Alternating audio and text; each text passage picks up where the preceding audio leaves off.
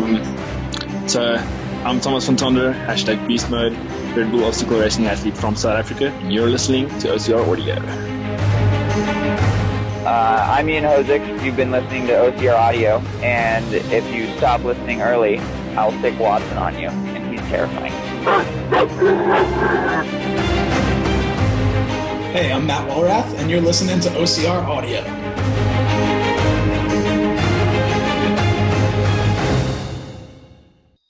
So it's Wednesday. We're back in the UK. Luke here, Jack as well. Yeah.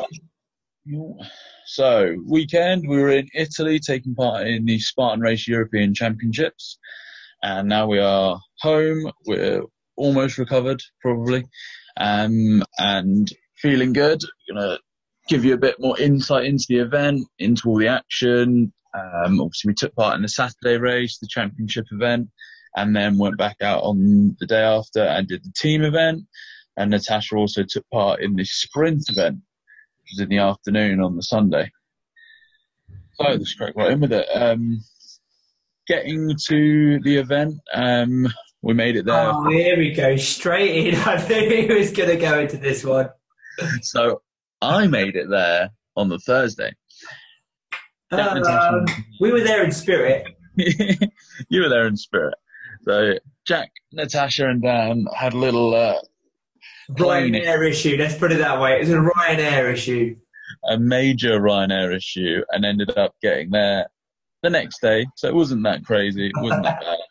Um, Yeah, we missed. We missed the flight. Let's just put it out there. Security reasons. Security reasons meant we were there for about an hour and a half in security. Got to the gate uh, on time. Can I point out because the flight gate finished at five fifty. We were there at five fifty, just to be told that we were too late and we weren't getting on the flight. And we were like, "What? No." I was like, At what point we were actually quite calm. I was surprised how calm we were. None of us actually threw a hissy fit, bearing in mind we'd been up at like ridiculous time in the morning. So we calm and measured. We thought about it. It was like, we're our own stupid faults. Let's go eat, drink, go back home and think about this and come back the next day and get the next flight, which is what we did. Um, which we made sure we were there about four hours early for, I point out. Um, but we got out there um, only to open the plane doors to about a 43 degree Italian heat wave. Um, therefore, me and Good. Natasha look at each other going, mm, mhm. this is going to be fun. um, but yeah, it was good. So it was hot. I think it was hot everywhere, in all fairness, wasn't it? Um, Yeah. But not the best start to my Natasha and Dan's beast, anyway, for a, a very early morning start. But it was all good in the end. We got there. Um, we managed to watch the registration the night before and get registered and watch the rules. And then we had a, a reasonably early early night, late sorry, not a late night, an early morning start. And then it was beast time, go go go. Um, we obviously had done last year, so we had a, an idea of roughly what this beast was going to be like, and that was going to be just pure up. Um, Mountain. yeah, pure mountainous and up. I think, although I think the elevation was the same as Morzine, this A little more, I think. a little bit more. This felt worse. Um, looking back now, I think I give you my reason why I think this felt worse because I think with Morzine there seemed to be a lot more down or flats, whereas with this it all just seemed to be up or down. If that makes sense, there didn't seem to be any sort of hold your pace six minute mile running. It all tended to be 15 miles stomping uphill or ridiculous speeds, try not to break your ankles on the way downhill or lose toenails. I think if we're looking at Morzine versus Dolomites, the one major thing is that Morzine had all its carries almost on an uphill, This is very true. whereas Dolomites had, I think, four major carries. Yeah, more carries, but Yeah, Yeah. two sandbags, one um, log chain and chain, and, and the bucket. So five. five, five carries, but they were all relatively on a flat kind of area, whereas Morzine was just vertical climb of brutalness. I actually thought all the carries were pretty straightforward this year round. Yeah. Like I didn't feel like, oh my god, I'm going to die at any point. I mean, the bucket carry, old school, open top, fill your own bucket to the holes. Fill your It's light. I loved it. I could run it. It was brilliant. And Yeah. the buckets were smaller than ours. Hi. Oh, hello, Natasha. Join the last. She's in the bucket, I reckon. Can actually get your arms around it. Yeah, so that's that's interesting because I never think of things like that because I suppose I'm a guy and I've got the longer arms. For someone like Tasha to come in and go, "Oh, those buckets are smaller," hmm you know, I don't, you, know, you don't see that type of thing from our point No, of view. we don't notice because it's the same. Yeah. But So as you Yeah. say, the log as well. The log, something I pointed out, the log was lovely milled round log, no sharp edges. There was no bark on there. There was no tree left on it. It was an One- actual it didn't have one that was seven foot long and the rest were And four one that was two. Well, I did. I did seem to manage to pick up a smaller one, which was kind of handy. But was it the um, pink one, Jack? Did you go? it wasn't the pink one. It was definitely an adult one, but it just didn't seem as it didn't seem as long as the others. I, I measured them up. I had them up. I'm sure that you said you took the women's sandbag as well. I did. Oh. Uh, well, yeah, until I had some French guy go, no, no, no, no, other one, other one's picked it. No, no, no. Yeah. I was like, I wonder why this is so light. Yeah. this feels easy. It feels really easy. Sprinting away. Like, So yeah, I mean, and it was interesting because we did say that um, the reason we thought the like the carriers were reasonably simple and light is because last year Morzine and Joe Senna was there, and he apparently said, "No, I want crazy carries." And this year, him not being there, I think they've probably been a little bit nicer to us. But yeah. less nice on the up. There just seemed to be, and as we'll get into this in a minute, there just seemed to be some. I mean, it, the freaking start was on a freaking up. You know, it was, wasn't. Yeah. You know, you straight in, wasn't you? You know, that little loop, and then into the woods, and then up, up, up, up, up. After the over, uh, after that overthrough and the mini out throughs, as I call them. And there was a couple where you think, oh, the top's just there, and then you turn the corner. Oh no, there was quite a few of No. them, wasn't there? So, if anybody that's actually been skiing, we basically ran up the wrong way a lot of the ski runs. So, just to give you an idea, I mean, a lot of the at the top there at the middle station are probably red and black runs. So, we're running up those sort of red and black runs the negative way, the wrong way. What would you say the percent was? 25, 30%? I think that bottom one. So, after we went over the walls and then went up that stony track, that's Yeah. got to be that's got to be twenty percent. 20%. Then I think that's when we got to the, the top of that, and then it sort of broke out to I can't think the obstacle it was um, block wall. Mm-hmm. Yeah. Then it seemed to climb up again to monkey hanger. No, it was, Eight oh, hanger. you had the um, block pool, and then you went across those fields through the streams, down the Ah, yeah, I'm, I'm, I'm thinking of the I'm thinking of the super now. Yeah, of course, the beast. yeah, down the mountain again. You think, oh, this is lovely, and then suddenly they turn Yeah. sharp left up that really. But even I don't know if when you got there, Tash, it must have been the same for you as well. As you dropped off that, that mu- is where all the cows were. It was like a boggy field. so it was even when you were going down, you couldn't fly. You had to Run, no, no. spot for breaking your ankle type of thing. Yeah, so the, the basically the climbs were between uh, 20%, 30% most of the way through. There Yeah. was like probably about two or three sections where it was like nicely runnable, a little bit where they sent us through the technical terrain in the wood.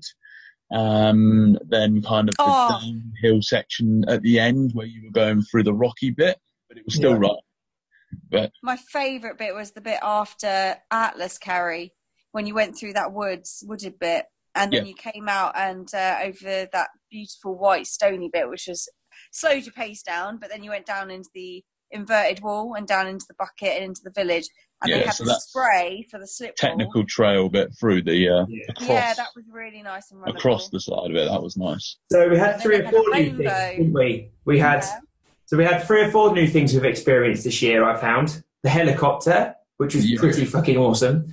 Uh, Spartan basically, helicopter. Helicopter with Dave Watson in it, chopping around. Um, got a little bit closer to the front of the, the pack than us, but admittedly, it's still pretty cool.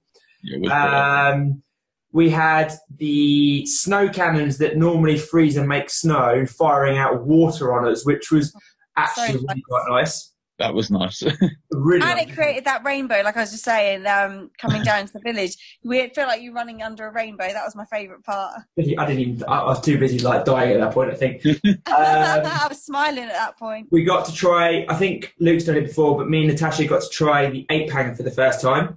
Yes. Good Which is a good doable obstacle, but it does slow you down. Uh, Yeah. And also, I remember saying to you boys the night before, my plan was to get into the water, keep my hands dry, climb up the rope. and Can't nice keep dry. I fell in and went completely submerged in the water. Like, That's that plan gone then. I rewatched the. uh, So anybody that doesn't know what the ape hanger is, it's basically a pit that they've cut out for about four four foot deep. So you're getting up to sort of your chest, don't you? And you have to climb a rope, which isn't very high. It's probably only about eight foot a rope, and No. then you get onto like a um, metal aluminium bar ladder, but it's like a chain ladder. What you'd um, expect, like an exit, uh, like what I would call a fire evacuation ladder, and you basically just monkey bar it to the end.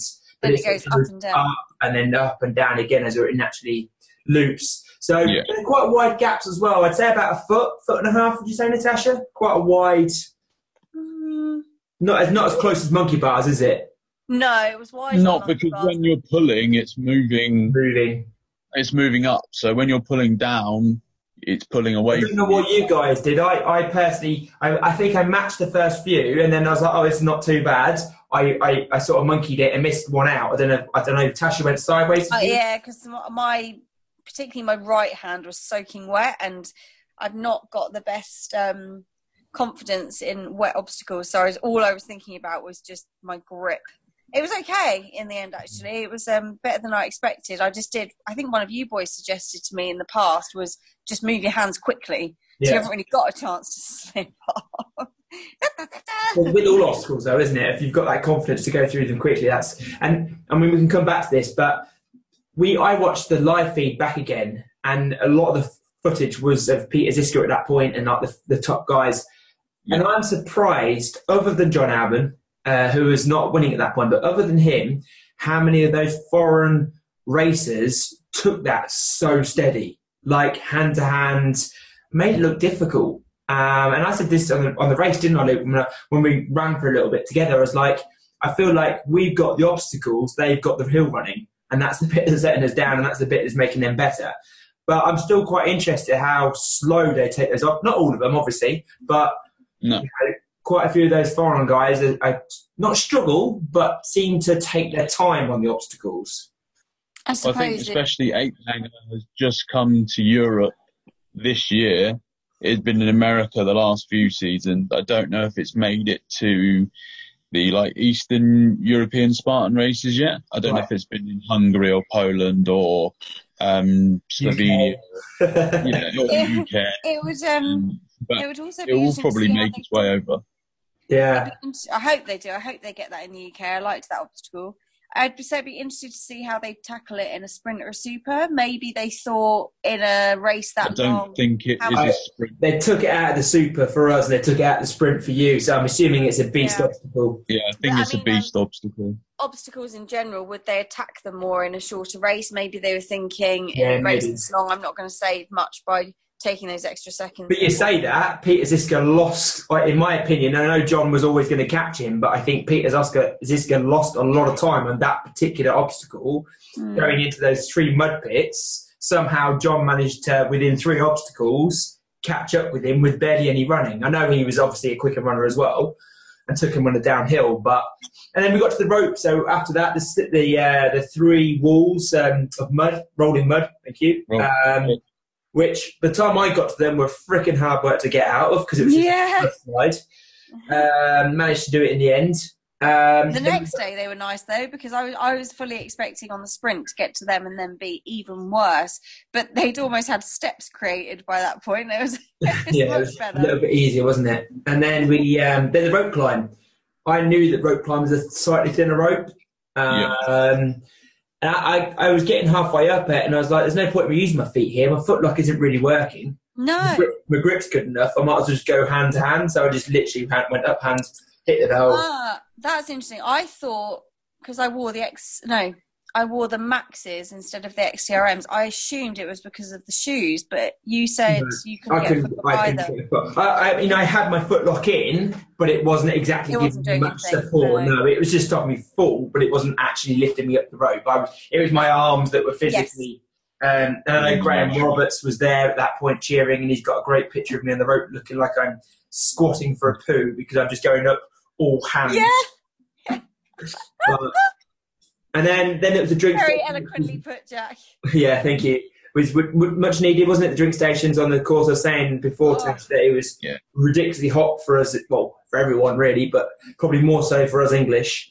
Um, Yeah. I've never ever drunk that much on a run before. I've after it was all right until you stopped, and then I remember speaking to you and Phil at the end, Luke, and I was like, "Oh my god, I feel so sick" because I'd eaten and drunk so much, and it's almost Yeah. like then when you stop, it all just catches up with you. But you needed it. Yeah. I think I must have Yeah. drunk the equivalent of eight 250 ml bottles. I you reckon. topping them up as well at the stations. Yeah, so I was um, drinking them in between and then just topping them up when I got to each station. Yeah. Right. But they had six on course when it was needed. They had them spaced out almost for the Saturday race. They had them spaced out almost perfectly, Every two, wasn't it? I think so. It kind of helped. about every two bits. So that was uh, that was pretty good planning, obviously by Spartan to have Mm. enough. And they had bananas. They had gels at the back end of the course as well. Yeah. I think. Yeah, they did. Yeah, I, I didn't. I didn't risk them. Just I had enough of my own. I thought, no, don't risk anything new apart from banana. Uh, don't want that on the top of the mountain. And the other, the other new thing that I forgot to mention that we had never experienced before, which was really interesting, was I did I only saw my first one at halfway when it said 12k to go. So I didn't know if there was any before that, but they were putting signs at the minimal k you've got to go. I think that I think it started at halfway, so it started at 12. At that point, you dropped down. That's when Natasha was saying you dropped down into the village area again, didn't you? Uh, which is quite cool. A bit of a loop of the village. Your It- slip wall. Uh, well, it was a bucket, hoist, Slip. wall, A frame. Then you made your way back out of the village underneath barbed wire. wire to another hill. Yeah, and that that was that was the killer hill. That was the that that one there. If I think back now, that first hill fit, at the time felt bad. But that second one went, went up to about forty percent at the top. There was just like trudging, wasn't it? See, I think my worst one was um, later on. I, gosh, when was it? So you did the chain carry, and then you went down, and then you went up, up, round to the right, and then you went round to the left, and it just went oh steeper, steeper, steeper, steeper. So that was your last climb. The That very last climb. worst We're not even there yet. long. That, that last climb was, and I, it's quite funny because at that point I remember thinking of Luke. I could see Luke looking back at me saying, "Oh, Jack's coming up to me." Oh, oh. you almost sort of like didn't slow down, but you almost sort of like wanted to talk to like see me to give you an excuse to slow down. I think. Help me! And I had this um, that Franco, the Spanish guy, in front of me, and it, Yeah. what he didn't realise he was pushing me on. He kept going, "Come on, come on, English, come on, come on." Ah. We were climbing, and he took the inside line on that path, which was the steepest point of that corner. And all of Yeah. you guys were going right to the right, so you got a longer. And I, I remember looking up, thinking, "Do I save myself thirty seconds by going up the steep bit, or do I just go round and up?" And then getting halfway on that and going, "This was stupid." you could have left it really higher. This is stupid. But you get that at that point um, un- until we stupidly came off bloody uh, slackline, which we'll get to. But at that point, you're thinking, I've got to be nearly there soon. I've got to be nearly there soon. I've got to be running down at some point. Um, yeah, that, that that particular hill, I was thinking, right, it's around 14 and a bit miles this course. I'm on 12 and a half. They have, this has got to be the last hill because they've got to get me back down. yeah. They've lied. Well, I, I actually saw. I think it. I think it was Thomas Blanca, one of the guys, and that as they came past me, they went last hill, nearly there, and then you've got oh, thank God for that, and then it's like but yeah, but then in the back of your head, you're thinking, mm, do I trust you? Yeah, but at that point, that's when we hit slackline, and as I came around the corner with that relief of yes, we're done, I saw slackline. I You thought, balance beam. oh, uh, whichever was first. Slackline. Slackline was- Uh, slackline was Slackline. first, and then it was balance beam. Oh, well, let's let's talk about Yeah. slackline first. I Yeah. stupidly went on it and I did exactly what I did last year. I tried to be all kosher with it and nice and steady, and not a chance. It was so bouncy. I should have Yeah. just gone for it. Um, Oh, Yeah. I listened to you. Slackline, Hmm? the slack line here was actually double the size of what they had in Morzine. yeah, and they had the smaller version one in Spain um, in Mallorca race this year, which I managed to do in like a three move shuffle and a jump. I Three tried to do room the ship on same. a jump. All right. Yeah, I tried to do the same on this one, but because it was longer, the jump didn't quite make it, and I was like, no. No, I did listen to you So boys, and I did try and do the just get on it and jump off it, but I was like, this definitely feels too long for that. And Yeah, I it's got too probably long. about halfway, and I just yeah Yeah. came off it, and it landed in the middle of me. You That And I needed was to like, "Are you okay?" First set of burpees, it actually felt okay. I was like, at least I could be running up that hill again, so that's fine. I have to say the marshals are really nice. There was no shouting at you like do that properly. There seemed to be a lot more marshals than previously I've ever raced. Like there was three or four to each obstacle with a referee that had a separate top on that said official, so you knew exactly who was giving the orders out, and it, they came and got your headband, and it seemed a little bit a lot more professional than I've ever, I've ever had before. Yeah, Yeah. they well when we were at the briefing on the Friday, um, I think Robert Coble or somebody came up and said that that was the the most official race they've had. Like more volunteers, more actual officials that had been at series races, other events before, um, were at the European Championships than ever, and it showed because And they were on it, weren't they? They were properly on it. Like every little thing you almost did wrong, they would tell you. I mean, we, we can ex- we can say that on the the um, on the Olympus um, the next day. So Luke started doing Olympus, took his foot off the block, started going. I think you must have gone, oh, I'm not quite right, or your hand position wasn't right. He put his foot back on the block to start again, and they were like, no, that's your tunts, burpees. And we're like, what? You know, I was like, like, no. actually came down, but that's them knowing the rules, I suppose. Cool. Well, yeah, I guess I've never gone, never gone back. I put my hand forward and I went to put my other hand backwards, and as I did, I pushed my foot and Yeah. it touched the top, and I was like, I'm not on the floor. They were like, No, burpees. I was like, Oh, Oh, That's good. Do you know what I mean? It's uh, not good for you, but you know, it's good that they're implementing the actual true rules. Um, Yeah, so yeah. Luke, then at that point, the first time the race we were together actually, um, doing burpees much. on in the box. I was doing about 15 burpees as you failed it, I think. So we were burping together. Then I managed to go. that Um, was on balance beam. then we got to balance beam, and I looked at the balance beam and I thought that looks a lot more upright than what we're used to. and it was um extremely sippy. It didn't have the Oh, the grips on it. little rungs, did it? And No. it was like you put your foot on it and it just So, slipped down. It's a oh no! four fence post, basically, and it must have been, I reckon, a 45 degree angle, so quite a steep Yeah. angle. It wasn't like the ones in England where you could easily point up. Because again, I went at it nice and easy, tried to walk up the damn thing, got halfway, wobbled a little bit, that was it, I was done. Um, watched everyone that did it, they just flew at it again. So I was like, oh, I damn. did. I did not see one person get Yeah, over it when had I was run up it. there. There was a lot of people failing at that point. I mean, it doesn't help you just go off a massive hill, admittedly, you know, all their legs will feel like jelly, but. with that awful sled pull obstacle just before, so your legs felt awful. I see. I got lucky with that. Luke didn't, and I'm sure he'll tell you about the experiences. But I got lucky with my sled. I think. Also, the women's weight was the same as the men's we have since. Uh, and that, Yeah, it that's was so heavy. Even the weight that was in the actual sled weighed Yeah. more than way more than me. So I was thinking, God, with that sled, I was having to literally pull. I tried every technique I could think, and I could not even move it an inch. I was like despairing, like, what do I do? Because I didn't. I stupidly didn't know, can I burpee on this or is it mandatory? So I just kept going. And I had to stand facing it with the bar behind my back, grab each side and just pull it one inch, then the other side another inch. It took forever. God, I was was- gassed. My arms, Mm. everything, my breathing. Oh, I that, that was that- the worst bit of the race The bit me. that they did it on, the ground, there were some bits that were grassy, some were rocky, and some was just like mud and churned. yeah. And I think if you got the bit on the grass, it kind of slid a bit more. Mm. So when you got it moving, it actually went.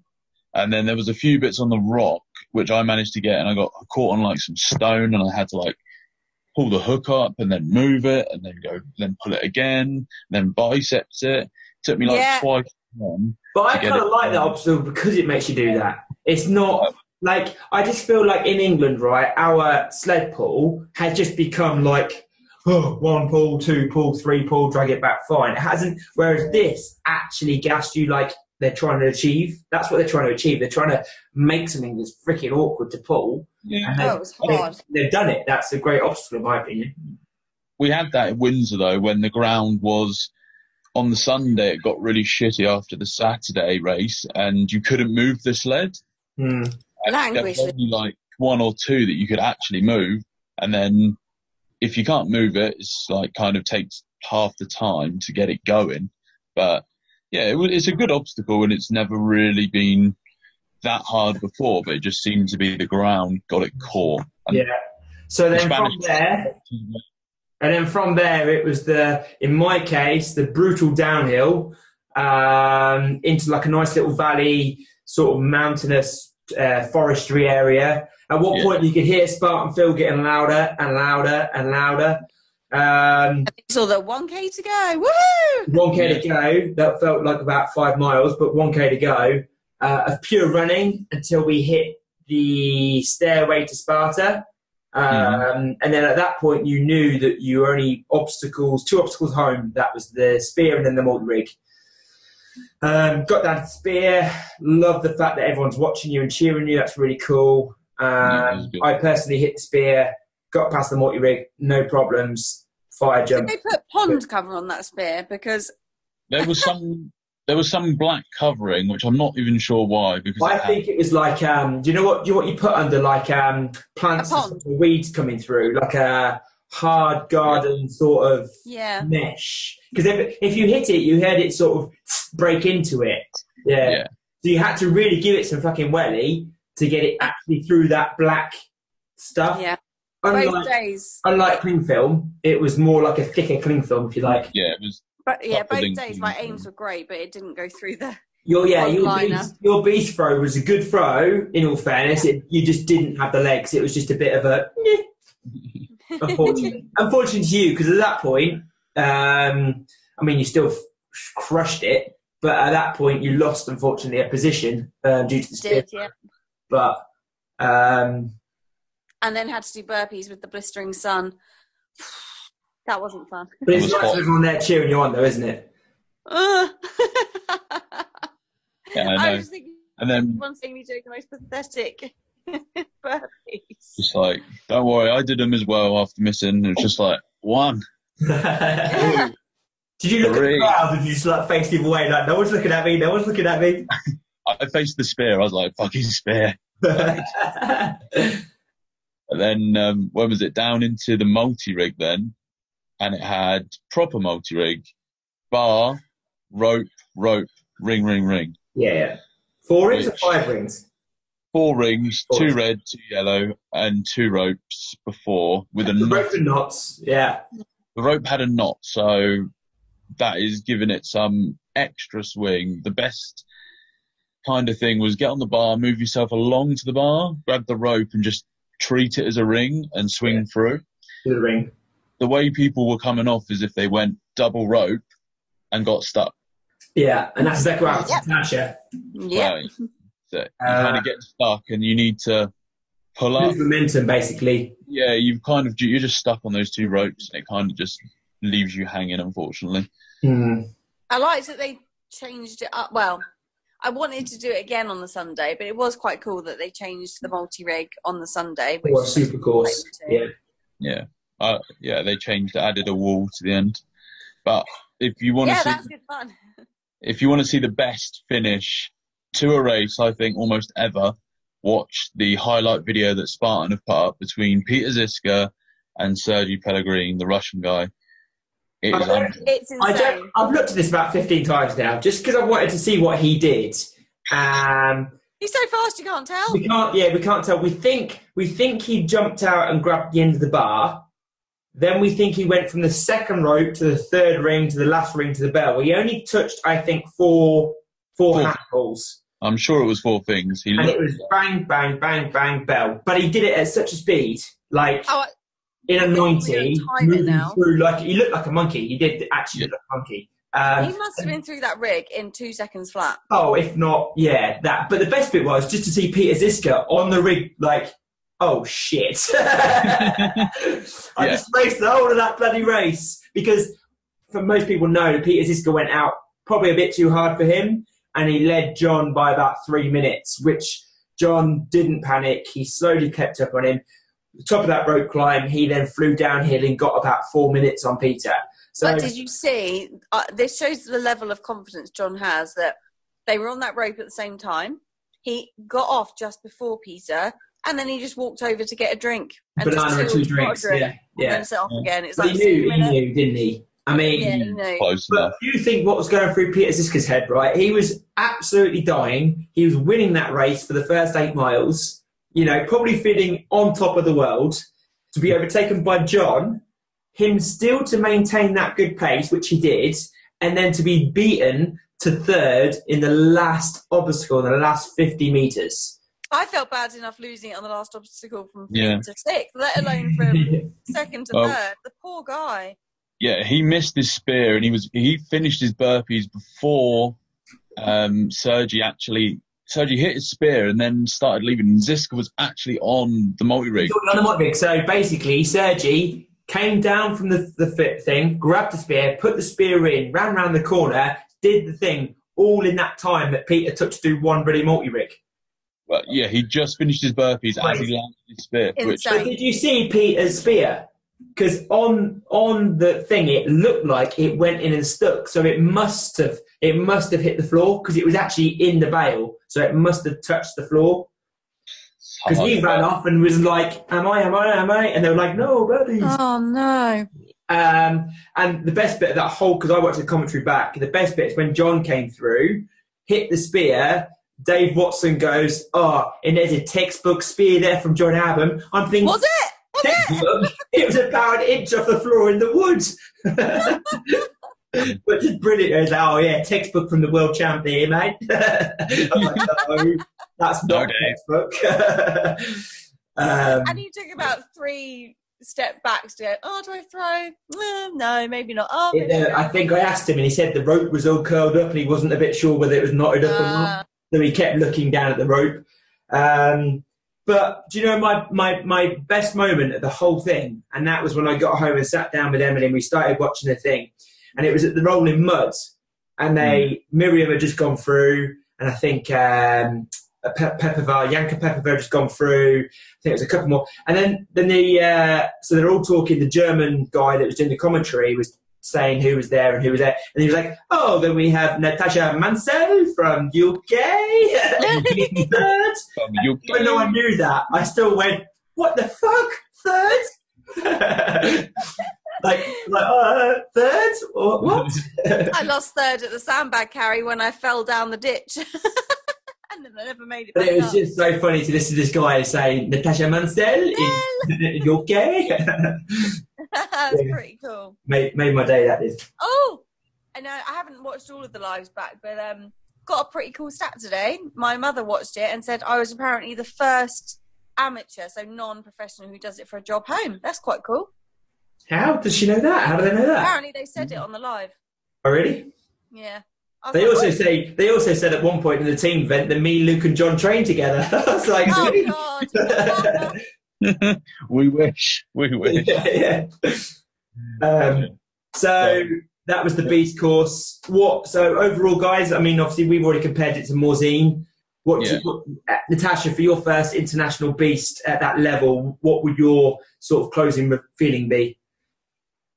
Tash? Um, it was exactly the level of difficulty I expected, but I performed better on it than I expected. Um, which you performed better than we expected. Thanks, guys. Um, yeah, considering I've never done anything like that before, um, apart from that cart horse obstacle, the thing I'm most happy about is I never had a negative thought in that race. Hmm. I enjoyed every single minute of it, no matter how hard it was. Um, so yeah, I, was, I think that's the key. I generally think if you look at all the top races, women or men, I think if you just go out there and enjoy it. Mm. I mean, look at Miriam. She's a perfect example of just running with a smile on her face. I love her. I mean, that. I mean, she was with me in the chain carry, not quite. I just finished and she came on. She was running with that chain, like a huge smile on her face. I just thought that's why Yeah. she's winning this because she's enjoying every second of it. Yeah. And there was one really lovely late member of staff. Um, I'll give a shout out to it at the end. She came over to me and she said, "Oh, I've got some footage of you." She's like, "You're well, obviously apart from Miriam." She's like the only woman who was smiling the whole way. Every time I saw you, you had a big grin on your face, And I think I did. Like Yeah. I still remember like seeing that rainbow and just having a big grin. And I felt like some, even though it's only 14 miles, some ultra runner like running across like the most beautiful country. I was thinking, yeah, this is this is pretty epic. You can't not enjoy it. So when people say to you, "Why do you do these things?" That is exactly why I do it because that feeling of, and this is going to sound real hippie, but when you're running in nature like that on those mountains in the middle of Dolomites, Hmm. that just gives you that beautiful, amazing feeling of just being free, doesn't it? It's like a, you know, like how you should have run years ago. That's how I feel sometimes. it just gives you such energy. Like I only went out on Sunday purely because I thought I want to see more of it because there was obviously points on Saturday because it was hard. You think I probably spent too much time looking at my feet or looking at where I was going, not at the surroundings. So I thought I'll go out on Sunday and look a bit more at it. Yeah. And I found myself after like I thought I'll take it easy. And I just felt this energy, and I was enjoying it so much that my legs just were like, "Go, go, go!" Like the minute, I, every time I could, yeah, you know, I was still hitting living five for the thirds on the downhill, yeah, yeah. sixes on the flat, and I was like, "How's that happening after yesterday?" But I think it's just that energy that you get. Yeah, how much do you think you did? So obviously we'll, we'll skip the chase. You actually won the second day, and we've still got to come to the results of the beast at the minute. But you won the sprint, obviously, Tash. Um, I think you were sixth overall as well, weren't you? Yeah, And let's be honest, I mean, Conrad Hackensass, or what his name is, is, is a pretty big name to be running with. Um, Conrad So- Hackett. Hack, what's his Hackinson? He um, he obviously won for the men. Do you think you did that because of the? You know, I always say to Luke in, in the UK Spartan, "Oh, did you run off confidence or did you run because you were feeling well?" Same question to you. Were you running that well? Do you think because it was the confidence of the day before, or do you generally think your legs felt good, or is it something else? Can it, it's like a non-explainable feeling? they you had? certainly didn't feel like when I was warming up, I wasn't thinking I feel good. Yeah. I was thinking I definitely feel fatigued. Yeah. Um, I do think going off with the men helped. We went off with with the men in the sprint. Yeah, and that yeah that i think that naturally drags you along a little bit so i didn't know where i was in the men but i kept running up that first hill the whole way until it turned that sharp corner and then i walked um but yeah i don't know i think it, I, my legs definitely felt better than i expected and it probably was a little bit of confidence of well i've done this already. I can do this. Yeah, yeah. i didn't know how long it was going to be i did think it was going You to want be to know about, something interesting? yeah So here's where UK don't freaking use their common sense. That that sh- you should have had a separate wave, but because there was only eight girls in the wave, they went, "What's the point? As much as put them in the men." it was brilliant Do you know what I mean? And that's what UK needs to start doing. Right, if there's any less than a certain amount of girls, we'll just mix them up. I did feel sorry for second place because she said to me afterwards, "Oh, I think there's prize money," and I was like, "No." She went, "Look here," and I was like, "That was yesterday." She went, "I didn't run yesterday." She thought the prize money was for all of them, so she saved herself for the sprint. Oh no! No. Only Yeah. the-. Sorry. And also, someone that isn't on the podcast today, which we need to mass, massive shout out to, and that's your other half, Dan. I hadn't realised until the um, the night before the race when we were chatting that Dan hadn't ever done a beast before. No, So for him to come to the Dolomites and Yeah. do his first ever beast in the Dolomites is and and finish because me and Luke were saying there were some big names that didn't actually finish. yeah. No, it's a I good think there's about 15 on the DNF board when I looked at the end. There's Hey, how how easy is uh, an English beast going to feel now? Um, so yeah, massive shout out to Dan for uh, achieving his first ever beast and a big beast as it was. yeah, yeah. And, I And then think putting up with us all as well, you know. few weeks ago, just jumped in. Yeah, why not? Yeah, why not? So then the next day, obviously, you did the sprint tash. Um, oh, do you want to go for results, Luke, of the beast? Go for it. Put you on the So, spots. John Albon, Duh. two hours, 18, 53, un, unhuman almost. Um, Sergio Pellegrini, who we spoke about, came second, two hours, 27, 41. Peter Ziska, 227.48. Seven seconds between them. Oh, over that course as well. Brutal. Um, Theobald Jean, two hours, 31.59. Was he fourth, was he? I didn't know He that. Was fourth. He actually came fourth in Morzine last year, but Yeah. was promoted to third European because, third, Johnny Luna Lima, yeah. Yeah. so it, he's making a habit of it. And he, I tell you what, he is tiny. I stood next to him in the start gate. He is like a little boy. Really? No, no, like there's nothing on him. There is like not even muscular wise. He's he's like nowhere near as big as John, but like height wise tiny. No way. Honestly, he's like a 12 year old boy, It's quite petite. but he can who run. And well, then he we move to somebody that isn't petite. Sebastian Conrad Hackinson was fifth, And who he's is the opposite. He's a monster. enormous. He's a beast. We were saying this. How the hell does he he carry 100 kilos around those mountains like that? Oh, yeah, he's what six foot? What would you say? Six four? Six, yeah, somewhere there. kilos? But built like a brick shit house. Fucking huge. Yeah. Um, so he was fifth in two hours thirty two twenty eight, which is very impressive. Um, so that's the male. We go to the men, uh, female now. Miriam Bosse, two hours fifty four thirty nine, first place. Rushing.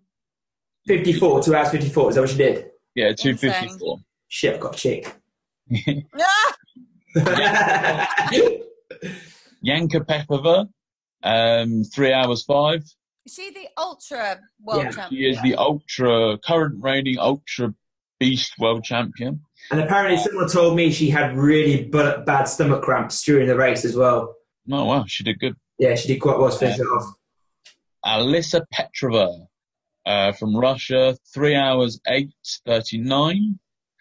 Um, fourth place, Giselle Kramer, three hours thirteen, and fifth place, Honor Socrates from Spain. We don't like her. We don't like her, do we, Tash? We don't like her. hey, hey, it was my fault, not She can hers. throw a spear. God damn her. Damn it. But So- just to put that in perspective, so Tash, if you hadn't spent the ten minutes you reckon you're on the cart horse, and you hadn't spent the two and a half minutes doing burpees at the, s- at the spear and two and a half minutes doing burpees at the multi thing, we worked that Slack out. line, You being about ten minutes closer. So Yeah. if you had had a Actually- clean run, you could have easy hit fourth, maybe even Yeah. pushing the third, maybe. Yeah, How crazy is that? yeah, Yes. it's pretty cool, huh? How mind blowing is that? I think, and there's, uh, and they are definitely things like spear. I can definitely fix. I know throw it a bit hard next time. Multi rig was just Yeah. The You fatigue did from that cart horse obstacle in my arms and the burpees in the heat. I was so exhausted. I wasn't really thinking what I was doing. I should not fail that, and I, I had confidence going into that, so I won't fail that next time. I might become a girl and just become third in the girls' standings. I'm in. No, I've definitely decided um, I'm going to target it next year. There you And go. I'm going to practice that slack line, practice that type of balance beam. so, what was your time overall in sixth place, Tasha? What did you do? Three hours. Three twenty two. Nice. That's that's yeah. And that, what I can't understand is Morzine felt a lot longer. It was a lot longer. We, I mean, you didn't do Morzine, obviously, Tash, but I think it was a mile. They said we were nearly in, we were nearly out there an hour longer, I reckon. Yeah, I looked at the time and we was like just under four hours. We were almost there for. I think you may have been even over. I was four hours one last year in Morzine, Yeah. and I was what two two thirteen here, three thirty. Um, So this Thomas said it was the same elevation, but a mile shorter than Morzine. Yeah, definitely a mile shorter. So Definitely. you guys have massively improved. If you think a mile didn't Yeah. take you like, you know, 40, 50 minutes. So Yeah. And what's annoying is actually, I said to you to this Natasha you yesterday. I want to go do the course again now because I reckon I've got a good half hour in me there. Does that yeah, make sense? you know, you know, afterwards you're like, oh, I'm just not quite happy with that result. Although I did mm. really well for me, I'm just not. I mean, I was second Brit. I can't, you know, that's which I class as first Brit because John Albon's not a, he's not human. So. Well, the thing Um, is now we know what we can like. I know next year what to do to target it. So good gauge, yeah. I mean, Also- looking at the sprint, I looked at my average moving time, Yeah. and If it was look- nearly two thousand feet, six miles, and eleven something, which with obstacles and carries is way quicker than I expected. I could do a course like that. So I just If you think work. about the course versus what we're running on in the UK, Yeah. Mm. don't have any courses that are even close to 5,000 feet. But last year, if you looked at the people who did the Dolomites, almost all of the top European guys did either the Dolomites, Andorra, Morzine, Obendorf. They'd already got it in their legs, yeah. They've all raced e- either one or two of these massive, massive races, and Mm. we're racing St Clair, 2,000 feet. Island. Island, which is about 50 feet if you're lucky. Well, I let's put it this way: I have to go out for a five-hour run to get at anywhere near two thousand feet of climbing Mm. out here. Yeah. All repeat, repeats of a, of a hill, which I still haven't got. Um, so, like I was saying to John the next day, for an Englishman, ignoring John, for an Englishman to be able to do as well as we did, even mix it up with those guys. You know, look at the names even around us, Luke. You know, some of Yeah. those boys, like who the Italian guy on the interview, he was like, "Oh yeah, I live two minutes from the corner. This is my training background." Oh no wonder you've just bloody won the bloody team sprint then. Jesus. And if you look at like what we've just done over the weekend compared to what we usually do, so I like you did even longer than me. You did the super. Yeah. I covered 20 miles and seven and a half to eight thousand feet of elevation in two days. Yeah. Well, we're we're ten thousand plus, me and Luke. Yeah, you must be. Crazy. Yeah, it's mad. Whereas I'm people are going out still there and walking. doing that in a day. So um, yeah, when we realised Jesse wasn't going to be making it, I made a quick swift call to John Albon to see if he fancied doing the team event, and to my surprise, he sort of went, "Eh," which I was like, "That's a no then." Um, but then he did text me back and said, "Yeah, I'd like to join you. Let's do it. Let's have a bit of fun." So It was awesome. me and Luke had a chance to go out with John the next day as Team GB, Team UK, T- Team Brexit. I think at one point we were called. um, honestly, no one knew what to call us. Brexit the course. Yeah. And I think because we had John Albon in our team, everyone expected us to do quite well. Um, but I listened on the uh, live feed and they were like, well, in all fairness, the two teammates of John Albon, I don't think train as much anywhere near as much as John does. So we might not see them in the top three. But he was he was so good about like he was so funny as well, John. Like oh yeah, the best just bit a is nice when recovery run for him. he went to ran into the first wall, put his back against it, and was like, "Come on, jump over me, we'll get on." And he managed to pop all of his gel in his shorts.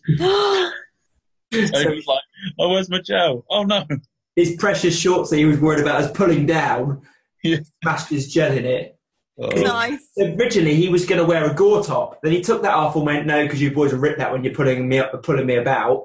So he's like, "I want to go topless." And he's like, "No, then you can't pull me." Right, I'll go find this top. So he just had this spare white top in his thing, didn't he? I was Yeah. wondering Yeah. what that top was. Yeah, he, he didn't care if it got ripped or broken. So he was like, "If I need you to pull me, I, you can do that." It was quite a nice many- top. But then he's when we got running, he was like, "By the way, I was joking about the pulling. I'm not mm. pulling up this hill." It was just no like- way.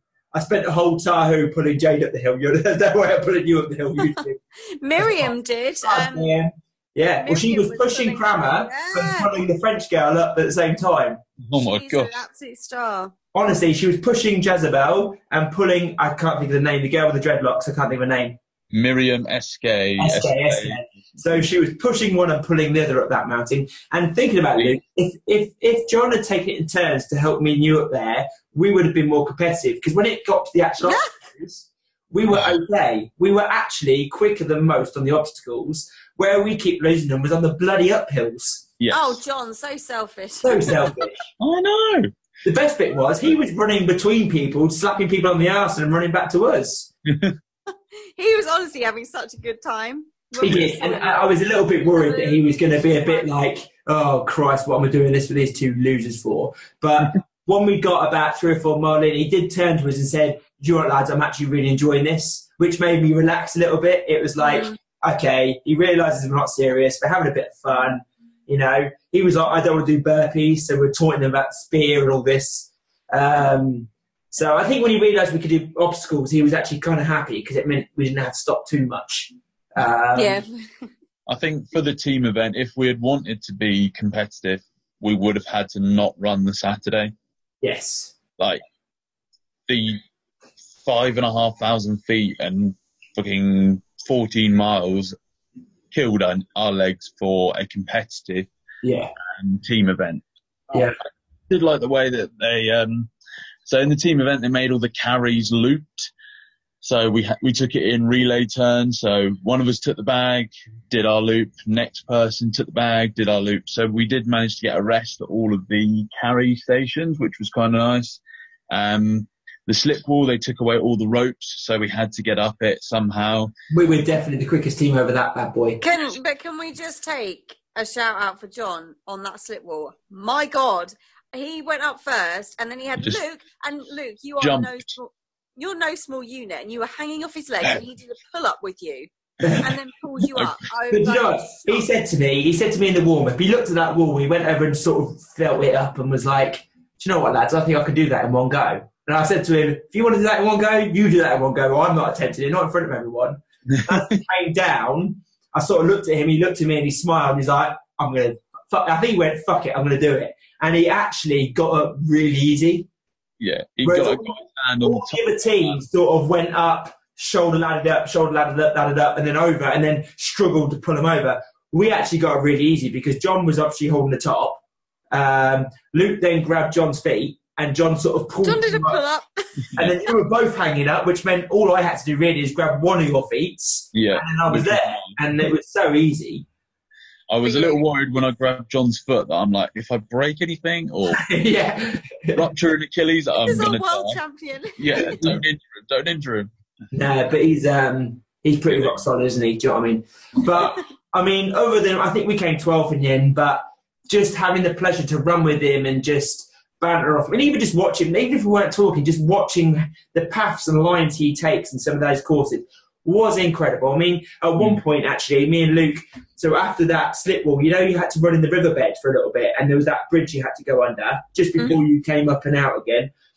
He was with us, and we were all running at the same sort of pace. He somehow managed to get through that riverbed, under the bridge, and up before me and Luke had a chance to even breathe. It was like we weren't even going that quick, but his foot placement and where he puts his feet and where he's confident to put his feet is incredible.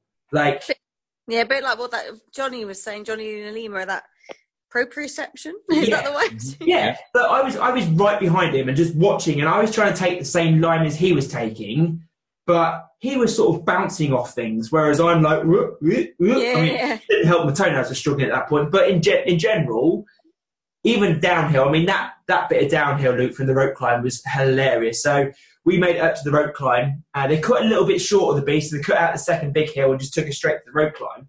Um, and it sort of dropped off, and you could just see downhill. And John was like, "Right, boys, let's go!" And we, all three of us flew down this hill. At That what was my point? favourite bit of the team race because Yeah. we had the Spanish team almost next to us, Yeah, and then we all three came over the hill, and John was just like, "Let's go!" And we all just overtook the whole, the whole Spanish team, and they were like, yeah. What? "What?" yeah. I mean, John Adams is the only one that could keep it up, admittedly, but Very sorry, but speaking of downhill, I need to go to the physio and get my quads and calves sorted. oh, charming. Come on the podcast. But Just come I on did and leave. Early. That's fine. Part-time job. I'm sorry, but I can't cancel now. um, I did want to say it was an absolute pleasure being with you guys this weekend. Thank you so much for your support. It meant a lot. Oh, well Jack's done. so mouthed. I don't know why. I, I, I don't know if I'm more pissed about you buggering off or, or, or I, I told you I physio. well, have fun at the physio. You're part Oh, I'm sure You're not getting paid for this episode. right, guys. Well. Love See you ya. Part Hey. timer. Jesus. I And then there was two. How rude. Oh, well, Uh, quality. where was I before she rudely interrupted me about her physio? Um, yeah, so coming down that downhill uh, was pretty incredible with John and just like high on life, this is how you do it. But he did take a, a stumble, can I point out? and when I saw John Albon on his ass coming down that hill, I was like, maybe I'll just back up a little bit, which we all did. Um, and of course, he also failed the, uh, after being big cocky about getting up the uh, balance beam, he failed as he was saying, I can do this, which was quite nice. I've never seen a guy do burpees as quick as John Albon ever did on that on a team race. Didn't he have to. He could have chilled out. He flew through those burpees. He did. Uh, uh, it was pretty, uh, pretty surreal to do the whole event and finish with that kind of team race. I really liked doing that team event as Yeah. my first time doing a team orientated OCR event, which is Yeah. very interesting. I did one at OCR Wales before, but it's kind of different. different standard, isn't it? yeah, different kind of standard. Um, and yeah, they should definitely bring that in to Spartan, like as a regular thing. It'd be So- great to do a proper one in the UK, Oh, yeah. at Euros, do one at the Worlds, just get used to racing that style because about halfway, we had a few downhill sections. Uh, you were coming down a tad slow because your toe was giving you some jip. So there was me, there was John, and I was like, right, you run ahead, John, go fill the bucket up, and me and Jack will come and take the bucket as you come round. Yeah. So game plan it a little bit, and it worked well. I thought Uh, my game plan was really well. Like of all the carries, if you or me got there first, so if John backed off a bit and allowed me and you to get there first, Yeah. we could start our loop, which means you would do the first loop, and then we would get a break while John was doing his loop, and A then break. as Jo- or a break, yeah, and then as John comes off. We can just go straight away because John can come off the back of a carry. I mean, that's the only time we beat John is when he came off the back of that sandbag carry. Mm. He was blowing out of his house for about 400 meters, and me and Luke were like, "Let's go!" We sprinted off at like five minute mile and like left John to bits, and then all of a sudden, like five seconds later, he was like, "Go on, lads!" Like, I'm ready. But Uh, um, Yeah. But looking at um, as a whole event, I thought they did a great job again. Um, Spartan Race seemed to put on the best championship style events um, of anything that I've been to. Uh, Morzine last year, they made a great event. It, it seemed a lot more busier because it was more of like a bigger ski town. But the Dolomites was really busy when you got up to the start area because it was up in the, it was 10 minutes from kind of like the village town area uh, by cable cart. When you got up to that bit where all the start was, it was really busy. There was more action, more going on. and it had a great feel about it. Um, then in the evenings down in the town, they did the presentations really well. They did the briefings really well. And the one thing I would say that they could do differently was have the Parade of Nations earlier yeah, if they could do that before or in the daytime, just so because we wanted to go home, get some food, get ready because it was a really early start in the morning. and we'd all uh, like, especially me, Natasha and Dan, we'd all been up since two o'clock this morning, so we wanted to get to bed. Wanted That's some the other thing. And the other thing I would say as well is that this is difficult because this can't, Spartan can't change this. But I thought when we went to Morzine Avoriaz, there Mm. seemed to be a lot more atmosphere there. But I don't think it's because it was in a city, it was in a town centre. Yeah. Whereas I I, felt that Dolomites just lost a little bit of that. Once you come down off the mountain, it was all a bit anticlimax, wasn't it? It was a bit like, oh, that's done. Do you know what I mean? I think, yeah, they put all the stuff up the mountain and it was great up there, but when you came into like the centre, it was a bit lower, but it was still good. Um, they had a lot of other things going on as well. They had like, um, if you were in the pro team, we had our pro team pictures done as well. A few other little bits going on and around. Um, they had a lot of craft stuff there, new craft stuff. They had the new craft shoes, so that was great to kind of see them, get a little feel on those, have a look. yeah. All in all, definitely another amazing event. Um, one that I would go back and do again. Like to test myself on the hill, probably in a year. Um, also, but um, yeah. So now it's up in the air. Kind of where's next year going to be? Mm, We- well, we, we've worked this out. We think potentially it could be Austria, don't we? That is just us guessing, purely because it hasn't been there yet. But Yeah. If you're looking at the last three, Andorra, Morzine, Dolomites, they're all massive ski mountainous races. So if they're going to continue that trend, Obendorf is the other biggest. The only other place we haven't really thought of is like where Peter Ziska comes from, and that's Slovakia. What are the courses out like there? Because they could easily go to Slovakia. They did really well this year in the team event. They won, yeah. So they could. I think the first ever European Championships was held in Slovakia. Right.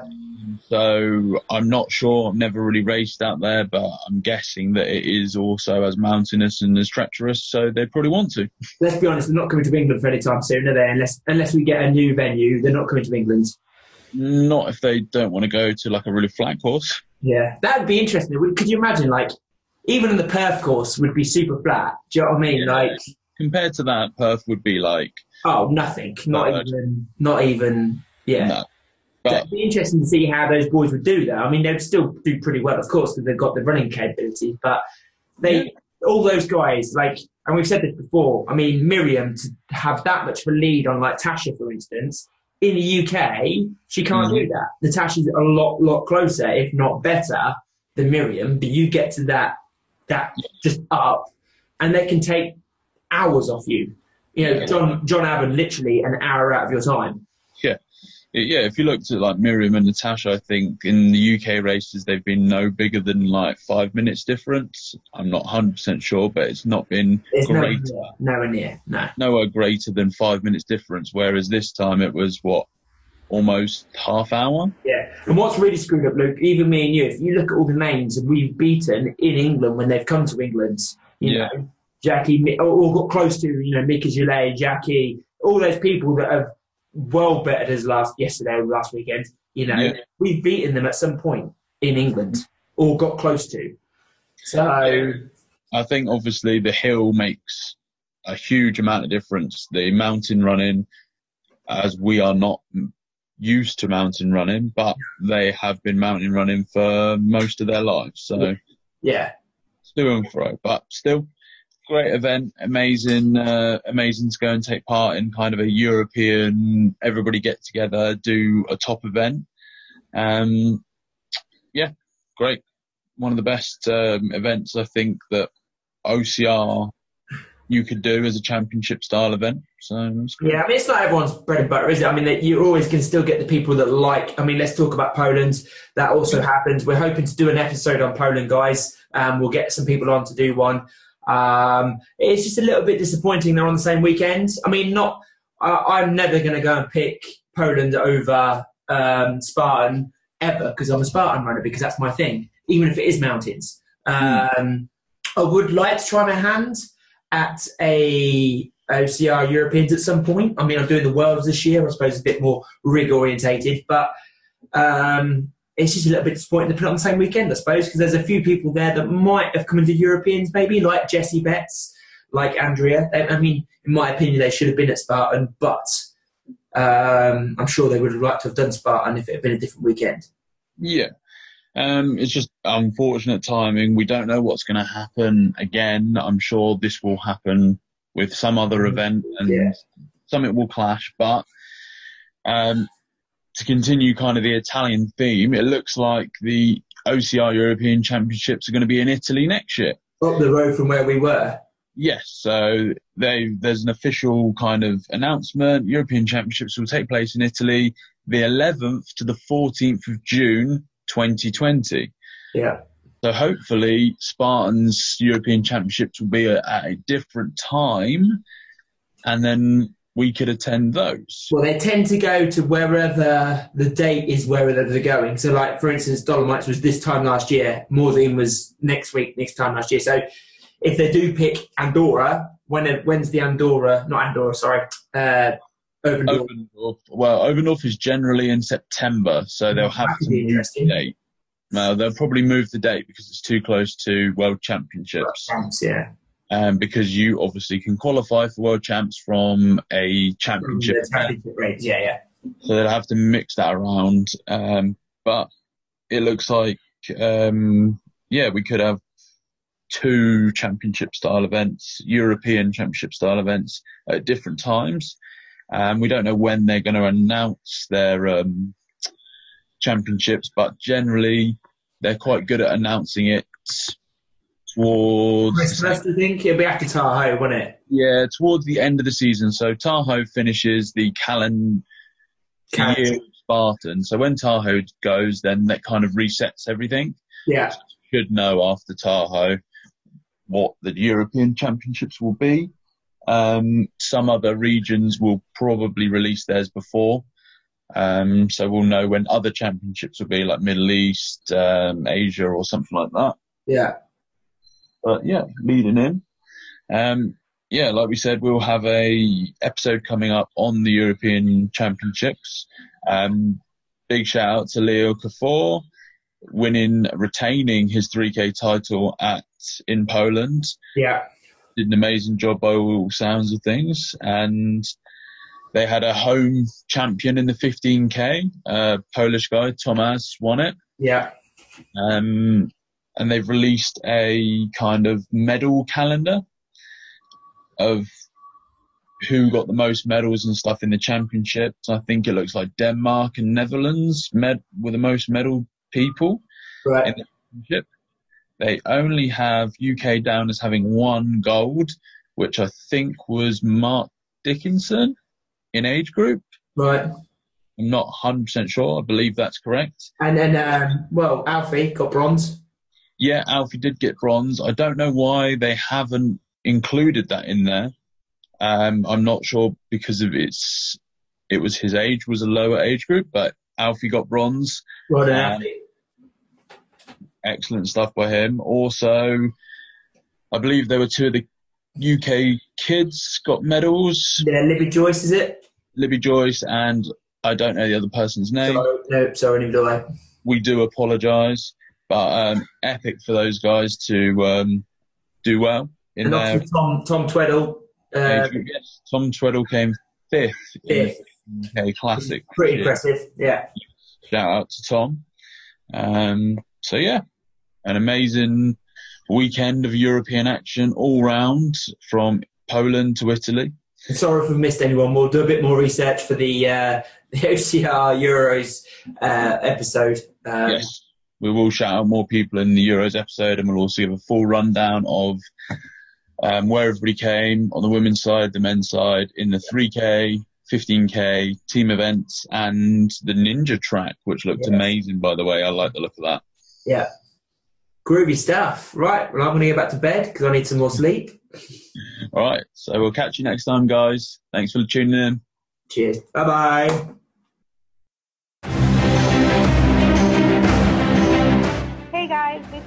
Faith and you're listening to OCR Audio.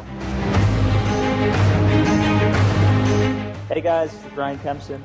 Listen to OCR Radio. They have a great gang on. It's amazing to talk to a group of people rather than just one interview at a time.